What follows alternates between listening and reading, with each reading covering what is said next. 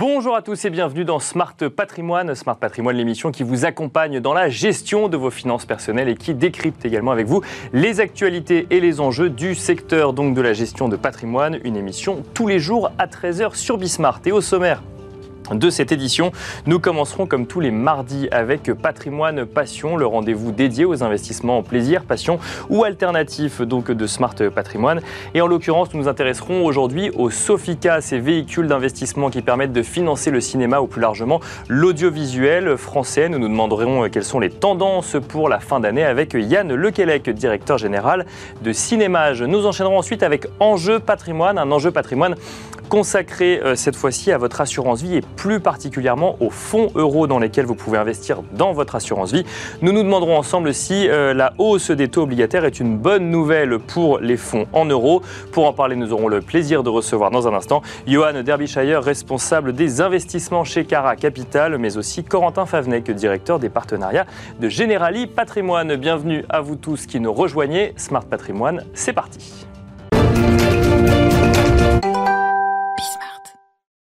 Et nous commençons donc, euh, je le disais en introduction, par Patrimoine Passion, le rendez-vous dédié aux investissements au plaisir, passion ou alternatif de Smart Patrimoine. Aujourd'hui, nous nous intéressons à l'investissement dans les Sofica, ces véhicules d'investissement qui permettent donc d'investir à travers de ce véhicule d'investissement dans le cinéma français ou dans l'audiovisuel français. Pour en parler, nous avons le plaisir de recevoir sur le plateau de Smart Patrimoine Yann Lequelec, directeur général de Cinémage. Bonjour Yann Lequelec. Bonjour Nicolas. Bienvenue sur le plateau donc, euh, de Smart Patrimoine. On va rappeler rapidement comment fonctionnent les Sofica. Hein, pour ceux qui nous écoutent, c'est des fonctionnements un peu particuliers. Euh, une Sofica, généralement, enfin, il y a des nouvelles Sofica qui se créent tous les ans pour financer un certain nombre euh, de films ou de séries. D'ailleurs, il y a peut-être des évolutions sur le sujet, on y reviendra. Euh, et quand on y investit en tant que particulier, ça donne droit à des réductions d'impôts.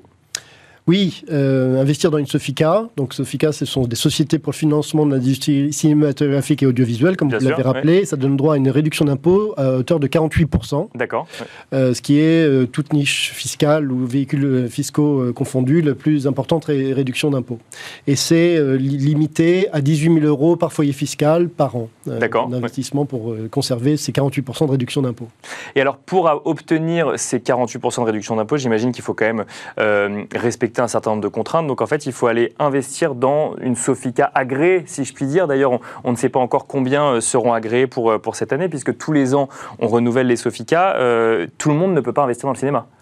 Alors, en effet, c'est un dispositif extrêmement encadré. Donc, le dispositif Sofica a été créé en 1985 pour favoriser l'investissement dans la création euh, audiovisuelle et cinématographique française. Bien sûr. Et euh, en fait, on a donc en autorité tutelle euh, le CNC qui dépend du ministère de la Culture et également la DGFIP. Et on fait l'objet d'un agrément de l'AMF pour faire appel public à l'épargne. Donc, c'est extrêmement encadré comme. et pour cela, donc, on a besoin d'un agrément AMF. Et il faut pour cela, du coup, que les sociétés de gestion le postulent, l'obtiennent et se voient attribuer un droit à collecte. Et dans notre cas, on devrait avoir le droit à collecte cette année. Pour Cinémage, on a la chance d'être la plus grosse Sofica depuis euh, une douzaine d'années maintenant. Ça, ça fait 18 ans qu'avec mon associé, on a cofondé euh, Cinémage.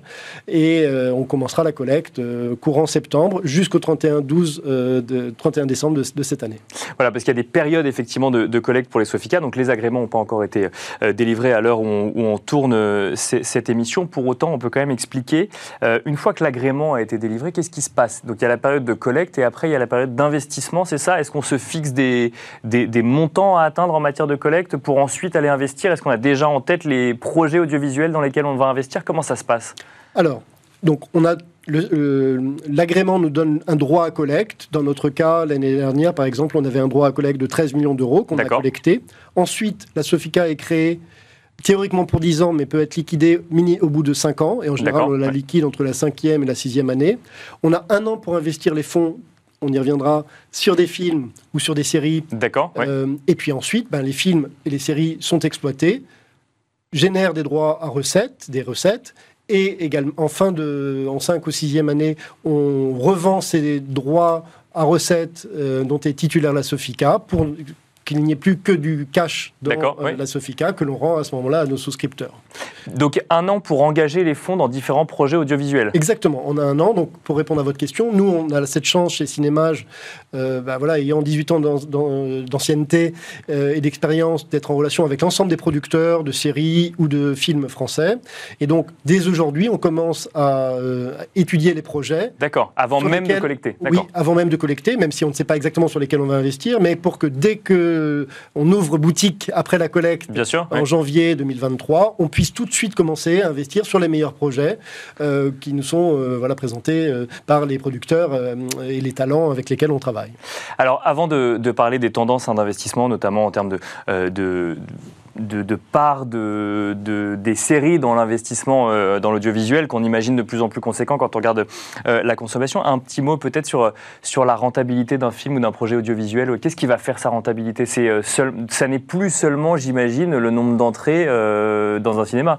Non, vous avez raison. En fait, une des beautés de, investissement au-delà du, plaisir et de l'intérêt que représentent les films, on y parlera, parce qu'en effet, ça, tout ça a un sens aussi, et je pense que c'est important.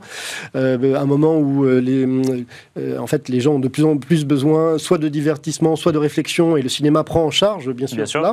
Mais pour rester sur l'aspect purement économique, en fait, c'est un produit qui est extrêmement diversifié. Pourquoi? Parce qu'un film, et si vous, je ne connais pas vos pratiques de consommation des images animées, mais vous pouvez le regarder en salle, vous pouvez le regarder de plus en plus, évidemment, alors aller en DVD moins, mais à la télévision, télévision payante, télévision gratuite, sur les plateformes. Et puis ce film-là, il va s'exporter, donc il y a également un potentiel international. Et nous, quand on investit sur un film, on, on négocie un accès prioritaire ou le plus privilégié possible à l'ensemble de ses recettes, diversifier les accès. Il arrive qu'il y ait des films, par exemple, qui fonctionnent moyennement en salle, mais qui se vendent très très bien à l'international. Nous, on a cette chance, par exemple, d'avoir eu 22 films à Cannes cette année.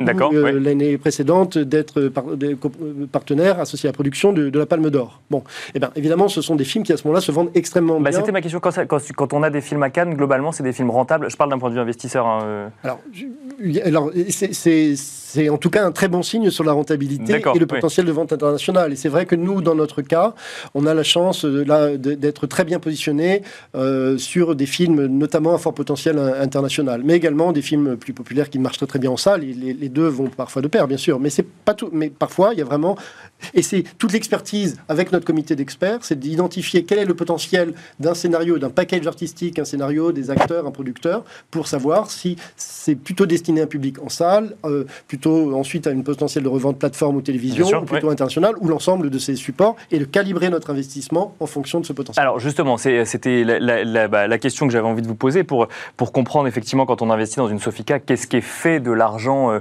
investi, quel projet va-t-on choisir? J'imagine que pour pour l'investisseur grand public, tout le monde a envie d'investir dans euh, Game of Thrones, dans, euh, je ne sais pas moi, des, grands noms, des grandes franchises comme ça.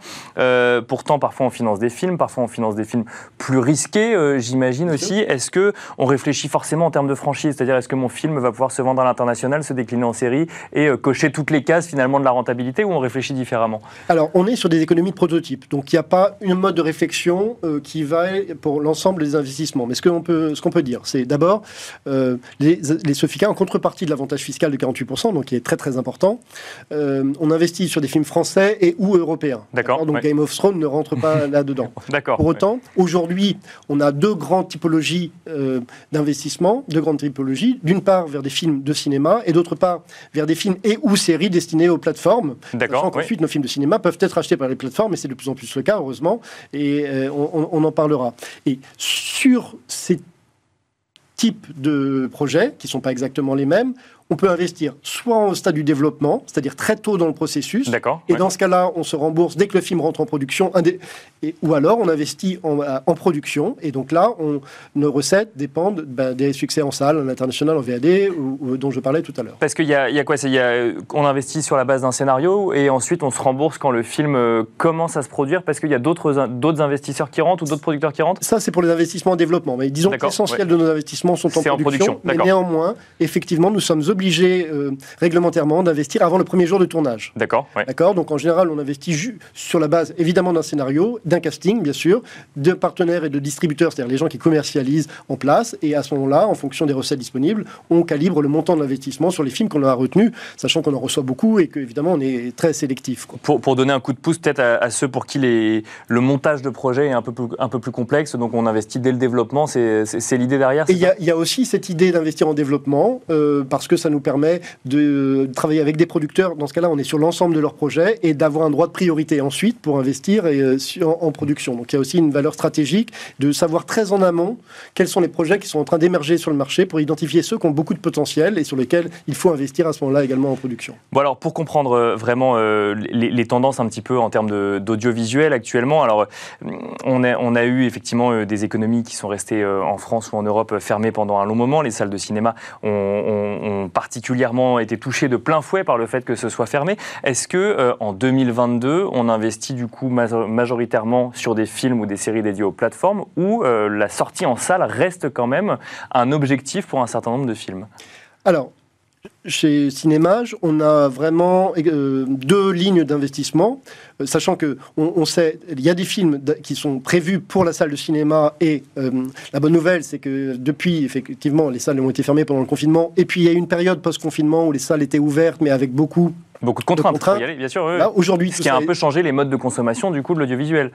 alors, ce qui, ce, qui, ce, qui, ce qui a fait que les gens allaient moins, enfin, n'allaient pas en salle quand c'était fermé et allaient moins quand il y avait des restrictions. Aujourd'hui, on n'est pas revenu au niveau de, euh, antécédent, mais on s'en rapproche. D'accord. Et il y a beaucoup de signaux très positifs. Là, on, avait 12 films au Festival d'Angoulême, toutes les salles étaient pleines. Le fait du cinéma, euh, il y avait plus de fréquentation que dans les années même 2017-2019. Donc, c'est en train de revenir. Et au niveau européen, on est revenu à des niveaux très semblables. Donc, il y a toujours une valeur pour des films prévus pour la salle, mais encore une fois, les films en salle, derrière, ont également une exploitation une seconde vie derrière, bien sûr. En, télévision, et y compris peuvent être ensuite euh, visionnés sur, les plateformes et, se vendre à l'international. Donc ça, ça reste un élément très important de nos investissements, et sur lesquels, euh, voilà, chez Cinémage, on a une quinzaine d'investissements par an.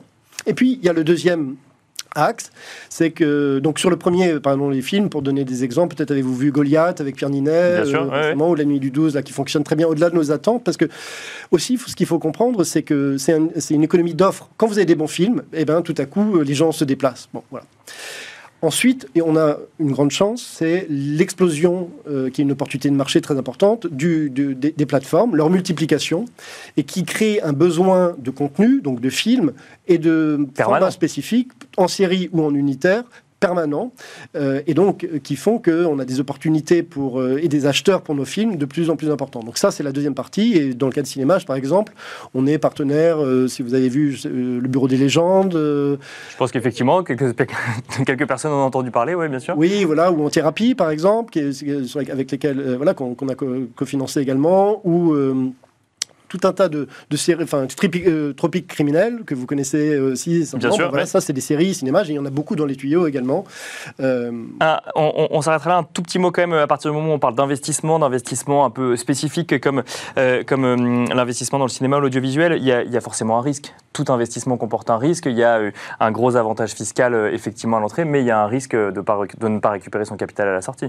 Alors, il y, y, a nécessairement un risque qui justifie également l'avantage fiscal. La chance qu'on a après 17 d'expérience, c'est que la, question, c'est comment on adopte le, couple risque-rentabilité et qu'on a la chance souvent d'être plutôt très en amont sur les recettes, ce qui nous permet de générer des recettes au-delà de l'avantage fiscal et ce qui nous permet, nous, d'être rentables en fait, sur toutes les Sofica qu'on a débouclées euh, assez largement maintenant depuis euh, toutes ces années.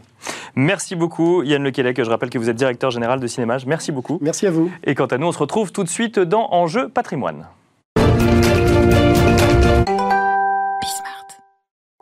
Nous enchaînons à présent avec Enjeu patrimoine, un enjeu patrimoine consacré à vos assurances vie et beaucoup plus spécifiquement aux fonds en euros sur lesquels vous investissez peut-être euh, déjà. Une question centrale avec euh, autour de ces fonds en euros, la hausse des taux obligataires est-elle une bonne nouvelle pour ces fonds en euros? Pour en parler, deux experts du sujet sur le plateau de Smart Patrimoine.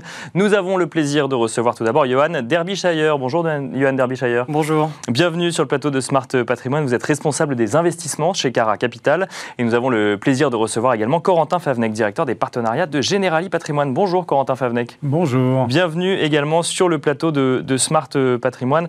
Alors, pour donner un petit peu d'historique à ceux qui, qui, nous écoutent, on a connu un, un, crack obligataire il y a quelques mois, donc sur les marchés obligataires. On voit maintenant des niveaux de taux obligataire Corentin Favnec qu'on n'avait pas vu, euh, ne serait-ce que pour euh, l'OAT à 10 ans en France ou le Bund 10 euh, ans en Allemagne depuis 2014. Aux États-Unis, on arrive sur des niveaux qu'on n'avait pas connus depuis 2018, donc c'est un peu plus récent, mais ça reste quand même un historique assez important. On voit des taux obligataires qui remontent. Mécaniquement, on pourrait se dire, est-ce que c'est une bonne nouvelle pour les fonds en euros, pour ces fonds qui sont investis dans des obligations d'État? Est-ce que ça redonne des couleurs à cet investissement moins risqué, voire peu risqué, voire pas risqué, et qui en même temps euh, avait moins de rendement avant et qui, commence en avoir, qui pourrait commencer à en avoir un petit peu plus. Alors en effet, c'est, euh, alors ce qui est important de, rappeler, c'est que les fonds en euros, de par les contraintes obligataires, euh, notamment réglementaires de, Solvency 2, Solvabilité 2, contraint à des investissements qui sont majoritairement en obligations, Bien sûr. en produits de taux. Euh, donc c'est vrai que du coup ça a un lien très, euh, très fort avec, euh, avec, avec le marché des taux et la remontée des taux. Alors en effet, oui, c'est, une, c'est un phénomène qui est très positif pour les, pour les fonds en euros, qui profitent de cette remontée de taux. Tant que cette remontée de taux reste comme elle l'est, c'est-à-dire progressive, même s'il y a eu un crack obligataire, ça a augmenté de façon assez importante, tant que c'est pas non plus spectaculaire, c'est positif pour les fonds en euros, surtout quand on compare à un environnement de taux qui, encore euh, l'année dernière, était très bas, voire, euh, voire négatif. Bien ça, sûr. Ça, c'est vraiment euh, positif. Parce que si ça devient spectaculaire, ça pourrait, être, ça pourrait avoir l'effet inverse, parce qu'on se dit qu'un emprunt d'État français ou allemand, qui sont du coup normalement des, des, bonnes signatures, si jamais le taux commence à augmenter, pourquoi ça aurait un effet négatif sur le fonds euro alors, alors ça sera positif dans la dimension du réinvestissement, on réinvestira à des très bonnes conditions. Le souci, c'est que c'est tout le stock qu'on a pu embarquer euh, d'obligations, qui elles ont un rendement beaucoup plus faible et qui du coup verraient euh, sa valorisation fondre comme, euh, comme neige au soleil. Donc oui, c'est ça. c'est là, là qu'est la limite de, de l'exercice, qu'il ne faut pas que les, la remontée soit spectaculaire. Mais je vous rassure, à ce stade, c'est juste le, c'est juste le bon niveau. Quoi. La, la, température de la, du bain est, est, bonne. et, à la bonne température. Mais c'est vrai que c'est, intéressant de, de, de, de, bien préciser ça. Euh, quand les taux obligataires remontent, ça a un impact sur les futures obligations ou sur celles qu'on émet à l'instant T. Mais mécaniquement, ça fait baisser le prix euh, des obligations qu'on peut avoir en portefeuille si jamais le rendement est moins inférieur à celui qui est proposé. Exactement. D'accord. oui, donc c'est ça, qu'il faut avoir en tête. C'est quand on a un fonds en euros qui est investi avec des obligations d'État bah, peut-être il y a 4, 5 ans ou 3 ans, euh, une, une, hausse trop forte aujourd'hui de l'OAT 10 ans euh, serait contre-productive pour son portefeuille. Exactement. Et donc, du coup, en, complément, donc c'est en effet, cette hausse des taux est positive pour les, pour les fonds en euros. Et pour autant, c'est pas non plus la panacée, dans le sens où aujourd'hui, il y a plusieurs phénomènes. C'est que les, euh, les, les, comment dire, les obligations dans lesquelles on investit remplacent des obligations qui ont été remboursées, qui ont en moyenne peut-être 8 ou 10 ans, et qui, elles, avaient un rendement supérieur. D'accord. Donc, donc, on remplace par quelque chose qui rapporte un peu moins. Mhm. Premier point. Qui aurait pu rapporter encore moins si on était resté au niveau d'il y a 6 mois, mais euh, qui rapporte un peu moins. D'accord, Qui rapporte un peu moins, donc c'est mieux, mais c'est pas, c'est pas parfait. Euh, le deuxième phénomène, c'est qu'on a, on a une inertie très forte des fonds en euros. Il faut avoir en, en tête qu'il y a un peu plus de 1300 milliards euh, investi sur les fonds en euros au niveau du marché français et que globalement, euh, ça c'est le stock, et que globalement chaque année, il y a un investissement de 90 milliards. D'accord. Donc vous voyez le temps qu'il va falloir pour pouvoir euh, reluer tout ça. Alors même si par le passé, ça a été plutôt très positif, parce que c'est ce qui a fait que les fonds en euros ont eu des, des, des, rendements qui ont, qui ont diminué, mais que très progressivement vis-à-vis des taux. Bien sûr. Là, par contre, la remontée est, est, aussi un peu plus, un peu plus lente. Et l'autre point qu'il faut aussi avoir en tête, c'est qu'on a des, on a des marchés on voit que les marchés, même s'il y a une embellie sur l'été, on a quand même des marchés qui sont peut-être à moins 12, moins 13% sur le, sur le CAC 40 depuis le début de l'année, et que dans, le, dans un fonds euro, il y a quand même un moteur euh, action. et que, bah, il n'y a pas que des obligations d'État, il peut y avoir de l'immobilier ou des unités de compte, bien sûr. Exactement. Et là, du coup, ce moteur-là fonctionne un petit peu, un petit peu moins bien. Donc, euh, donc voilà, en synthèse, c'est positif pour les fonds en euros, mais c'est pas pour autant qu'on va avoir une remontée euh, très forte des, des, rendements et va sans doute avoir une stabilité sur, sur la fin de l'année. Alors, Johan Derbyshire, je vous propose une petite association mhm. d'idées. On a parlé effectivement des marchés actions pour qui les moments sont un petit peu plus compliqués en ce moment. Donc, mécaniquement, on pourrait se dire, en tant qu'épargnant euh, individuel, et c'est peut-être euh, la teneur des discussions que vous avez avec, avec vos clients chez Cara Capital, c'est bah, du coup, je vais aller sécuriser mon argent dans des fonds en euros. Parce que c'était, c'est ça un peu la promesse du fonds en euros, ou en tout cas la originellement, quand mhm. ça a été créé, c'était euh, un placement sans risque avec de la rentabilité, ou en tout cas du rendement. Depuis quelques années, effectivement, euh, on entend beaucoup d'investisseurs ou beaucoup de professionnels dire il faut arrêter avec cette, cette fausse idée qu'on euh, peut investir sans risque et avec du rendement. Là, on voit les taux obligataires remonter. Est-ce que du coup, ça, ça redonne un petit peu de, euh, de, vigueur à cette idée que, qu'on peut, que le fonds en euros peut être un investissement intéressant? Bah, En fait, c'est assez complexe parce que le fonds en euros, ça va rester durablement, en tout cas sur les prochaines années, comme le disait Corentin, un investissement qui sera pour des investisseurs qui voudront aucun risque. D'accord. En fait, euh, on y va avec, en fait, on y va avec son prisme du risque, pas avec son prisme rendement. Parce que le rendement va rester quand même durablement compliqué du fait de cette, cette, inertie hein, qui va rester durablement forte.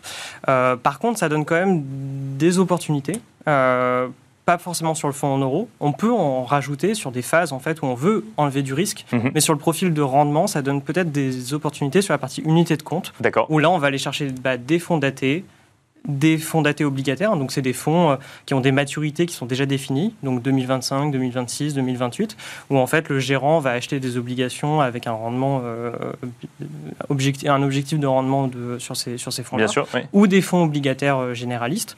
là, on va aller vraiment chercher du rendement. Alors, il y aura plus de risques. Donc, en fait, c'est plutôt une maîtrise du risque qu'il va falloir regarder. Alors, on, va préciser hein, ce que vous nous dites pour bien comprendre. Le mhm. fonds en euros est investi en obligations d'État en majorité. Mhm. Ensuite, quand on parle d'unité de compte, on peut aller chercher des obligations d'entreprise, de la dette privée, là où on peut aller chercher encore plus de rendement. Exactement. C'est ça. Alors après. Euh, ou des actions, mais là, le, votre exemple, c'était des obligations. Alors là, les obligations, ce sera plutôt des obligations d'entreprise, euh, et justement celles qui sont les moins sensibles à cette hausse de taux, c'est-à-dire avec des maturités qui vont être généralement assez courtes, euh, avec des profils de risque en fonction de l'investisseur qui peuvent aller de peu risqués, donc des obligations d'entreprise, de sociétés qui ont été notées par des agences de notation comme peu risquées ou plus risquées en fonction de l'investisseur. Mhm. Et là, par exemple, pour pour, donner un peu une idée en fait euh, euh, aux gens qui nous écoutent euh, sur les obligations risquées.